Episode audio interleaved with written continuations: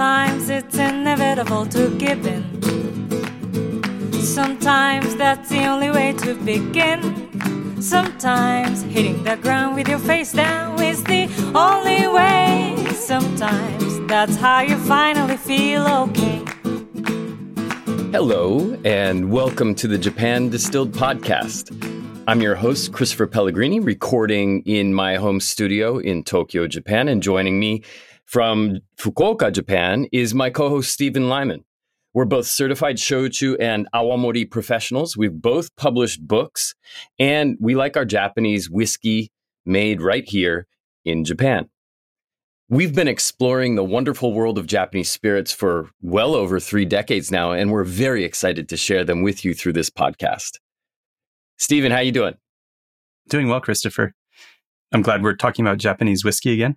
It's something that's always fun to explore, research, and learn more about. And I think we got some good info today. Yeah, and we it's been a while since we've really talked specifically about whiskey. I mean, obviously, this is twenty twenty-two now, but uh, so yeah, it hasn't been since last year, I suppose. Fair. I mean, we did do the whiskey service styles, but that was pretty general. Uh, here, we're going to start diving back into distilleries and brands and more specific information. So, yeah. And before we talked, just before the last episode, actually, we talked about the difference between koji and malt and how those are interchangeable. But this week, we're going to dive into the business of making whiskey in Japan. And this is inspired by the recent announcement that the legendary Karuizawa distillery is coming back, which caught me by surprise. I'm sure it's going to catch a lot of people by surprise because this distillery, Karuizawa, had a really big influence, impact in the astronomical prices for single cast bottlings that we got so familiar with just a few years ago, and they're restarting production. So, Stephen, can you fill us in on, on Karuizawa Distillery for the uninitiated? I can. It's actually a really interesting story. And as I was researching uh, for this episode, I learned things I didn't know before. It's one of the benefits of of doing this show. The Karuizawa Distillery uh, was built in Nagano Prefecture in nineteen fifty-six by a company called Sanraku. A lot of people today probably aren't going to be familiar with Sanraku for a reason that will become apparent in a moment.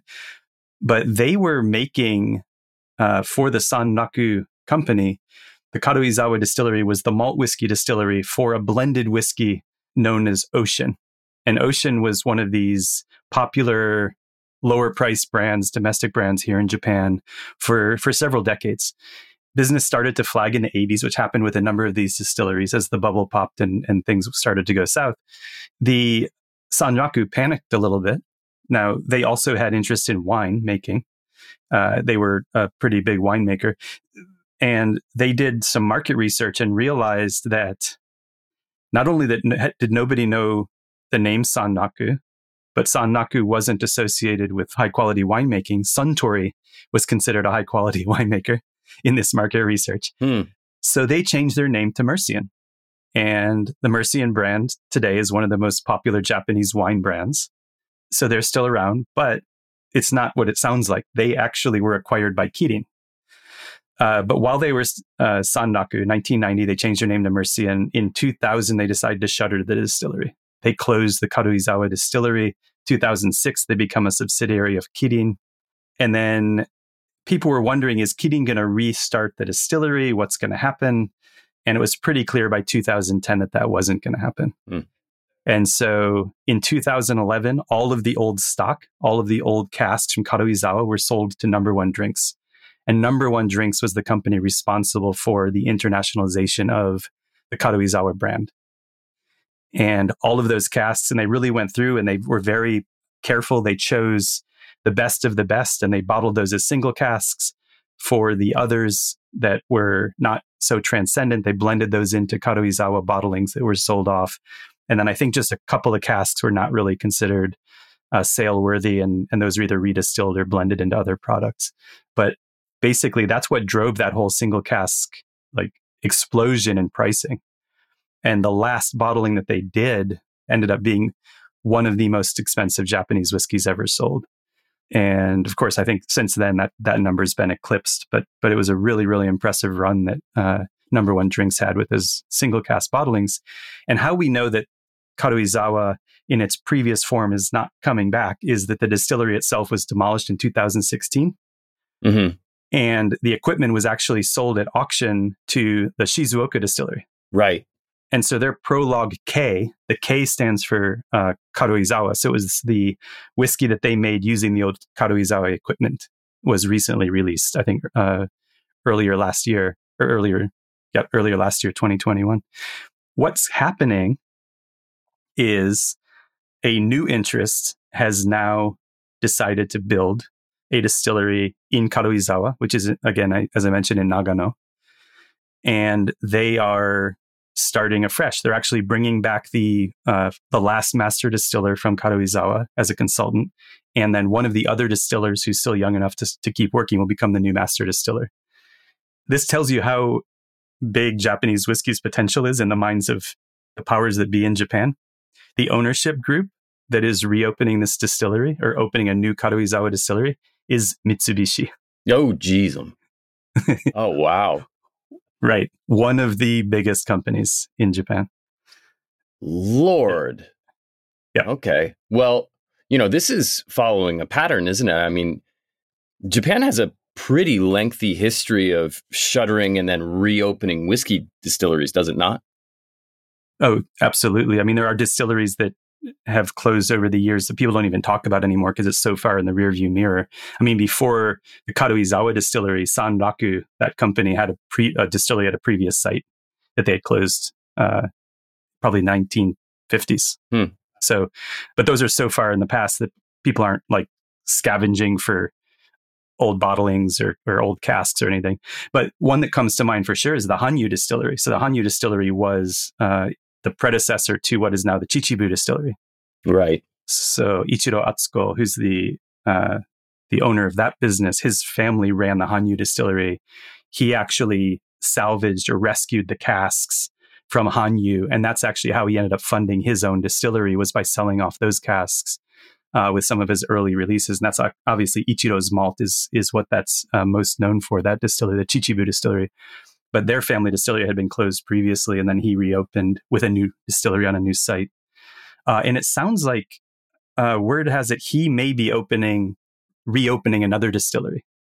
But until I think that becomes public knowledge, we may uh, hold back on specifics. And then actually Mars, the folks... Hombo folks. Right, Hombo Distillery. It's a big, big family uh, business down here in Kyushu, in Kagoshima. They had acquired a whiskey distillery in Yamanashi Prefecture in nineteen sixty when they acquired uh, Mars Wines. And so it was Mars Wines and Mars Whiskies. And then they had been making whiskey in Yamanashi uh, from nineteen sixty, but then they closed it in nineteen sixty-nine. They moved the stills down to Kagoshima, and they were just making a little bit of whiskey down in Kagoshima before they opened the Shinshu distillery in nineteen eighty-five. And if you think about the timing of when... Uh, Sanraku decided things weren't working so well. They were having trouble with the name and everything. That was a pretty bad time to open a new distillery in nineteen eighty-five. Mm-hmm. So the, the Shinshu distillery in Nagano actually closed in nineteen ninety-two. So they only operated for seven years. Fortunately, they didn't tear it down. They just mothballed it. And that was reopened in two thousand eleven. And that's now what's giving us Komagatake and some of the other uh, really nice Mars whiskeys. So fortunately, that distillery uh, has survived. There are also a few smaller distilleries that go in and out of hibernation depending on the trends. And of course, they've ramped up production over the last decade or so. Uh, one in particular is Asaka, which wound down production actually in the nineteen eighties as the whiskey, uh, as whiskey's popularity, Japanese whiskey's popularity was declining. And they didn't restart again until two thousand fifteen, unfortunately, because now they don't have anything really to sell. So what they've been doing is selling blends under the Yamazakura brand while they wait for their new make to mature. So they're blending a little bit of their old stock with a whole lot of imported scotch uh, under that Yamazakura brand. Right. Fortunately, they their old stuff apparently wasn't very good because they were making it in stainless pot stills, huh. uh, which we've heard from any number of people. There's a reason why copper is used when you're making whiskey, sure, is that you get a lot of sulfur uh, if you don't have copper in the path of the of the steam. And then there's this kind of obscure little distillery called Saburo Maru. And they they seem really eclectic. I mean, their equipment's really old. They actually use an old Alaspis continuous distillation still, like that they imported from France decades ago. Hmm. But they just dribble out a little bit of whiskey here and there. It's like a few hundred bottles this year, a few thousand bottles that year. Only in two thousand thirteen did they release their first age statement. And and they went big right out of the gate. They released a twenty-year-old single malt. And then in two thousand sixteen, they released a fifty-five-year-old. Ha! Wow. So uh, who knows what those guys are doing? I think they're just having a little bit of fun. I, they're they're mainly sake makers, and so they're just, the whiskey's kind of a side hustle for them, but uh, kind of a fun place, I guess. Huh. No kidding. Well, it's like, this is like uh, Michael Jackson's Thriller video where all of these these uh, businesses are just magically reviving. So who's in who's in business right now? Did you make a list while you were looking through all of this? Yeah, a little bit. Um, I, I spent more time th- thinking about these old distilleries and some of these more obscure ones for this episode. But of course, you've got the the White Oak Distillery, uh, which is Akashi. Mm-hmm. And they've been in and out of, I guess they're another one that kind of does it sometimes, right? They're, yeah. They, um, but now they're full on making new make and, and laying down casks and that sort of thing. I mean, they opened in nineteen nineteen. Who knows what they were doing before they learned how to make malt, but they were doing something. And uh, then you've got Yamazaki, of course, which is kind of considered the O G, right? The original uh, whiskey mm-hmm. distillery in Japan, opened in nineteen twenty-nine. A few years later, you get Yoichi opening in nineteen thirty-four. That was Nikka's first distillery. And then Miyagi-kyo, which Nikka opened in nineteen sixty-nine. So you kind of have a big gap. I mean, Asaka and, and Saburo Maru opened in the forties and fifties, but people don't really think much about them. Right. And then Hakushu Distillery opened in nineteen seventy-three. And then that same year, uh, the Fuji Gotemba Distillery opened, which is Kirin. That was Kirin's first whiskey, actually. Okay. Uh, uh, distillery. And then Suntory also in nineteen seventy-three. So they opened um, Hakushu and Chita in nineteen seventy-three. So I think uh, Suntory had made a big investment into whiskey at that point. Uh, as I mentioned, the Mars Shinshu Distillery Uh, in nineteen eighty-five, and then uh, Chichibu. There's a big gap again from Shinshu to Chichibu. Chichibu opened in two thousand eight. Mm-hmm. So Chichibu is now probably considered the best premium small maker or, or mid-sized maker, maybe by this point. Makes pretty amazing stuff, mm-hmm. and uh, really, really well regarded. And then you've got a few other newcomers to to, to market. You've got Okayama, which opened in two thousand eleven. But they they really haven't released too much. And then... Yeah. Right. That one doesn't really readily come to mind yet. It's not all over social. No, and it, it may just be how they're running their their uh, their rollout. I You can see bottles sometimes on social media, but I don't think I've ever seen one in a shop. I, I never have, yeah. I know relatively little about that. And then there's Nukata, which is actually Kyuchi, the Hitochino Nest beer folks, who have opened their own malt whiskey distillery. And that that started business in two thousand sixteen. So they're probably getting pretty close to rolling stuff out if they haven't already. Yeah. You've got Akeshi, uh, which just started rolling out some of their early stuff from up in Hokkaido. They do a very peated style. Then you've got Shizuoka, which is, just released their first uh, single malt, uh, Prologue K, which was made with the Karuizawa equipment. And then they even more recently released Prologue W, which is made in a wood-fired still, which sounds pretty pretty cool. Uh, doesn't mean winter. No, may, maybe in the future it will. The They have an interesting story. They were actually an energy company, and their C E O went on vacation to Scotland. And by the time he left his last distillery tour, he came back to Japan and changed his business model to, to whiskey. So as you do. You got to appreciate that. Um, and then, of course, we know that uh, Mars Sanuki opened in two thousand seventeen, and that's obviously uh, Mars whiskey, so the same as Komagatake, the, the Shinshu distillery. And some of their new make has now been released, as well as our, our good friend Komasa mm-hmm. with the Kanosuke distillery down in Kagoshima, which has also now released their first bottlings late twenty twenty-one. That's what's basically in market right now, as best I can tell, with obviously much more to come. And for for those who enjoy Japanese whiskey overseas, you probably see or recognize that there are some brands or some distilleries that haven't been mentioned. There's a reason for that, I think, which is that a lot of those have been doing what what the Yamazakura brand has been doing, that's importing scotch and blending it and selling it as Japanese whiskey. And while they may have acquired their whiskey distillery licenses, uh, they may not have released actual Japanese-made malt whiskey at this point. So I, I kind of left them off that list. Yeah. Approved. Seconded. um, well, yes, there's a bunch now. A lot more than when I first moved to Japan. That's for damn sure. And there's there are more on the way. There are a lot more distilleries that are going online or have gone online within the last twelve to eighteen, eighteen months. Maybe the Hitachino folks were kind of the beginning of this next wave. A lot of it seems to be concentrated down in Kyushu, though, doesn't it? That's right. There are quite a few uh, distillery licenses that have now been issued in Kyushu, uh, concentrated in uh, primarily in, in Kagoshima and uh, in Fukuoka, uh, where I'm based, two of the larger prefectures in the, in the region. Both the Sanuki distillery from Mars and Kanosuke uh, from Komasa are both in Kagoshima, so it kind of makes sense uh, that that's where some of the concentration is. But when I published the Complete Guide to Japanese Drinks in two thousand nineteen, the, the most recent distillery I had written up was Kanosuke. And that one, at the time I wrote it up and I visited, they hadn't actually started production. But I knew that they'd be coming online soon. They just released their first uh, official whiskeys in twenty twenty-one. But now there's an entire slate of new distilleries coming online. I mean, since I published that, or since I wrote up the Kanosuke distillery, there have been fifty-four new whiskey making licenses. Whoa, fifty-four? There were seventeen active whiskey distilleries listed in my book, published in two thousand nineteen. There are fifty-four new licenses issued. So seventeen plus fifty-four. So it's, you know, three hundred percent more coming online. Yep. Yeah. We're looking at a huge increase in Japanese whiskey production over the next few years.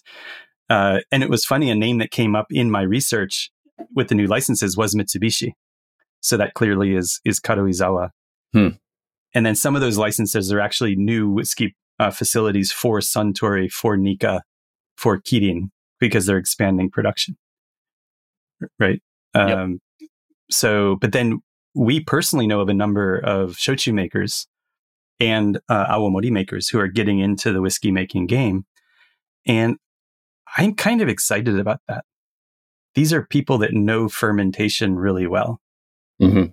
Right? Yep. They didn't know how to make a mash taste great after one time through the still. Now they get to go two times through the still and, you know, I guess at that point, learn how to barrel, age, and blend. Although, of course, some of them do know how to barrel age. Some of them already have. Yeah, they've been practicing for a while, a lot of them. That's right. That's why I think Komasa was such a smart first mover in this, because with the mellowed Kozuru brand, the rice shochu that's barrel aged, that's been around since the nineteen fifties. They've been doing barrel management for a long time. Mm-hmm. So who else do we know down here? One that I'm thinking of is the Shinozaki Distillery here in Fukuoka, which uh, they're the makers of the Takamine brand, which is obviously is a koji fermented whiskey. It does not qualify as a Japanese whiskey, but they have now opened a malt whiskey distillery and started distilling in late twenty twenty-one. And that one's called Shindo, right? Shindo, that's right. That's the name of that distillery. And they have a long history of barrel management and a really impressive barrel aging uh, rickhouse. So I think they're going to do some really interesting things. And the other is our good friend down in Miyazaki, right. uh, Kuroki, mm-hmm. who he he makes his uh, barrel-aged shochu is uh, Hyakunen no Kuroku, which is probably the most famous barrel-aged barley shochu in Japan. I Yeah, I, I don't think anybody would argue with that. Yeah. And so I, I expect great things from him as well. I mean, everything he's made has been pretty fantastic between all of his different shochu expressions. His gin is one of my favorites, the Osuzu gin.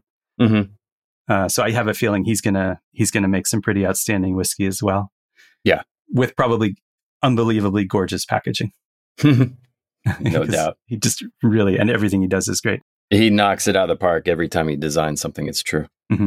Any other upcoming whiskey distilleries that you you can think of from Kyushu, otherwise it might be you're excited about? Um, let's see, who else was getting into it? I mean, isn't Nishi also getting into this game? Mm-hmm. And they're a quiet giant, you know? They are very considered with what they release. They don't make a whole lot of noise, even though they put out a bunch of famous brands. They've recently gotten into wine too, which is another theme that we're seeing kind of replicate itself across Kyushu. And so they're probably going to do something pretty good as well. I've, I mean, I've never seen Nishi do anything that wasn't pretty much a, at least a, a ground rule double. Sure. I mean, and again, barrel management, you've got Tenshi no Yuwaku. Right. Right. Right. They know what they're doing. That stuff's delicious. Mm-hmm. Yeah. And I haven't been, but apparently their new distillery in Kagoshima is, is gorgeous. Just mm. a, a work of art. It, I've seen photos and it, it looks, they, I think they designed it specifically for tourism. So that should be fun. It's basically a, almost like a resort or something. It's like a, it's a distillery that you would expect to find on a golf course. Yeah. And Komasa did something similar with his Kanosuke distillery, where it's, it's got this tasting room that overlooks the ocean, which is pretty cool. Yeah. So this is all very exciting, of course. And I, I share your, your enthusiasm for the Kyushu makers that have so much experience with creating Honkaku Shochu or Uryukyu Aomori, which would be Okinawa, whereby they, they just have the experience to make something really tasty even before it goes into the still. However, the pace at which these whiskey licenses are being handed out is a bit alarming. And I can't help but draw a parallel, and I apologize, this is a little bit of a hot take, but a parallel between the the shochu boom just after the turn of the century, when everybody was like, oh, geez, look at all this attention we're getting. Let's ramp up production like crazy. And people were expanding and they were moving and there were, you know, all of this renovating and, and just remaking and remodeling. And then the floor fell out from under them once, once people kind of found interest in other things. And I don't know, I, you have to ask the question, how much of the whiskey growth here should we be optimistic about? And how much of it should we just view purely as opportunistic and perhaps not really going to be completely up to snuff? And we we just had the the pleasure of talking with a good friend of ours, um, Stefan Van Eyken, the, the author of Whiskey Rising. And we asked him this exact question about the opportunism versus, you know, how we should view these, how positive we should be about all of this, this new growth. And he had this to say. I think there's a, a certain sentiment, this this is a sentiment that I noticed among the, the post-Chichibu distilleries, whereby all these distillers look towards Ichiro and they say, well, with that sort of setup, he can do that, then we can do that too. Um, and if he can get away with you know this, then you know we, we can do that too, and and if his products um, are so in demand, then you know we can do that too. But not everyone can be an Ichiro, right? So everyone's hoping that they can be that Ichiro. I think in the future we'll see, and, and we're we're kind of starting to see that, and little by little we're starting to see it among the distilleries, the, the post-Chichibu distilleries that are releasing product now that's three, four years old, five years old. So ultimately, I think we'll start to see a sort of hierarchy, well, you know, defined by the consumer, um, right, of um, distilleries, you know, where, where the quality of, of the whiskey that's being made is is better than, you know, at, at other distilleries. At the moment, like this, the scarcity of Japanese whiskey is such that any of these distilleries can still charge whatever whatever they want to. I don't I don't want to name any names, but there are some small craft distilleries that are charging prices for very limited products that are just mind-boggling, like in, in the order of like two thousand US dollars for like, you know, three bottles or something like that. People can probably Google that if they want to um, figure out who, who I'm talking about. It's just, um, and yet, you know, it, um, you know, their products sell, and, and you know, there's there's enough demand for it. But I think with every year that passes, like we're seeing what like some, something in the order of like five, six new distilleries every year, you know, starting. Five, ten years later, you know, we'll we'll be able to separate the, you know, the wheat from the chaff, and and then I think there'll be some um, some small um, tragedies. Not that I'm happy about that, you know. I, I wish every, everyone the best, um, but um, it's unav- unavoidable, really. So I think in the short run, say four or five years later, you know, there, there'll be, just like in the wine world, like where, you know, d- different cuvées and, and, and stuff like that, there, there'll be something emerging in, uh, among, in the Japanese whiskey world like that too, where, where obviously, you know, like people like Ichiro at the, are at the top of the pyramid, and then you've got the layer underneath that, and then underneath that, um, and so on. So yeah, that's, that's, that's my feeling. I actually don't think it's a hot take, Christopher. I think you're right. We saw tremendous production capacity expansion in uh, the shochu industry. And I, I remember being almost horrified when I visited Yamamoto Distillery in Sendai City in Kagoshima, where they were operating on a skeleton crew. They were using, I think they had twelve or sixteen massive pot stills, and they were running two of them. Yeah. A couple times a week. They had so much capacity that they were so over leveraged. Mm-hmm.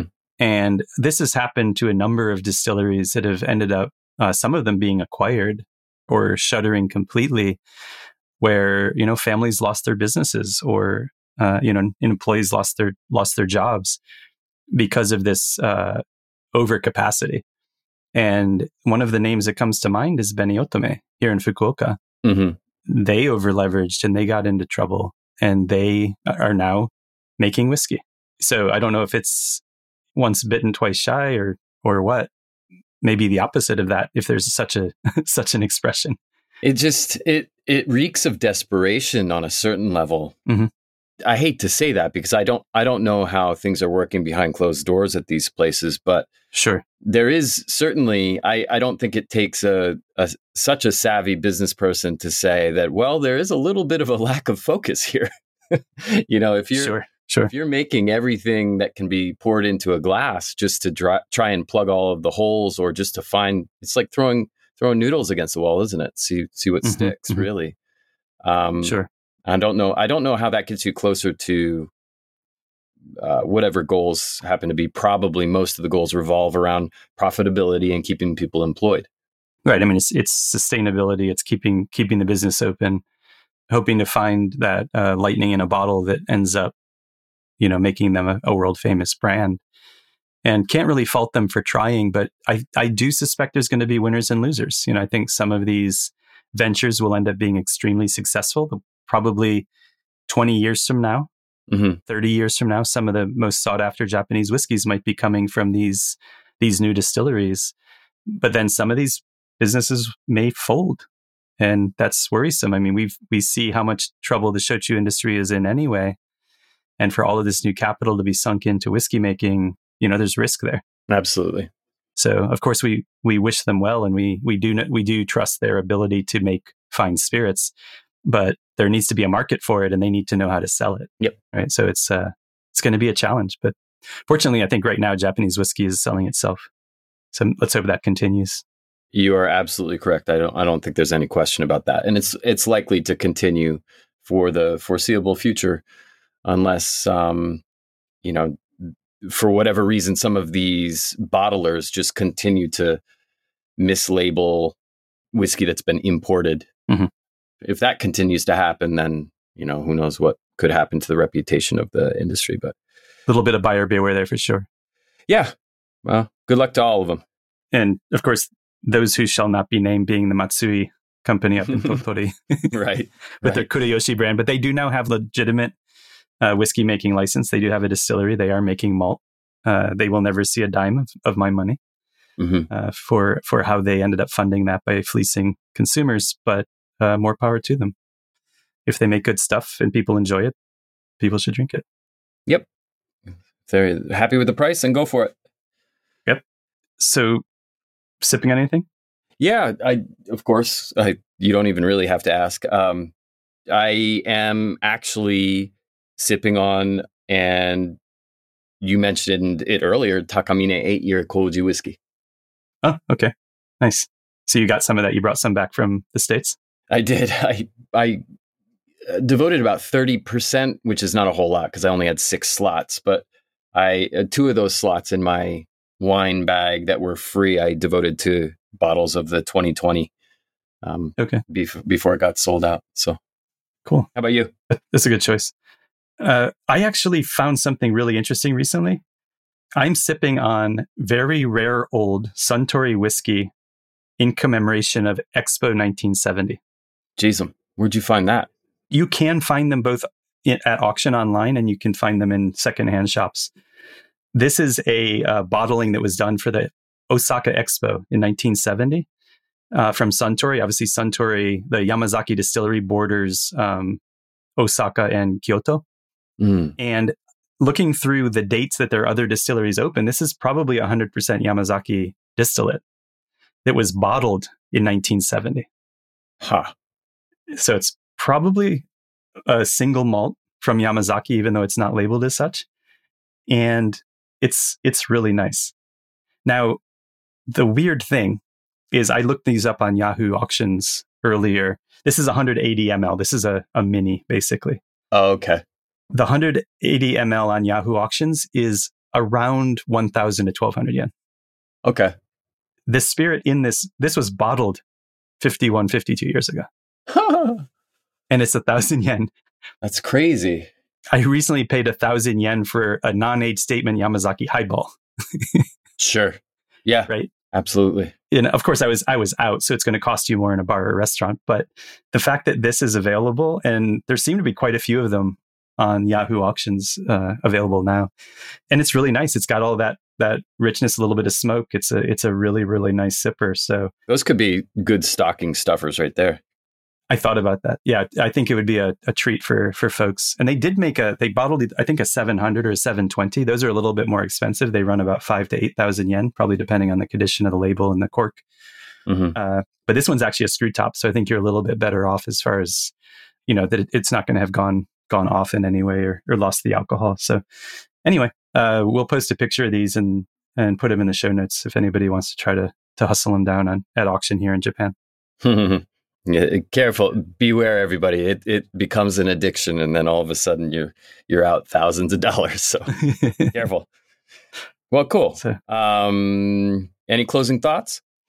Yeah, absolutely. This is uh, probably an episode we should have done a little while ago, and I give credit to uh, Whiskey Richard at nomunication dot j p because he is always writing up the new distilleries that are coming online.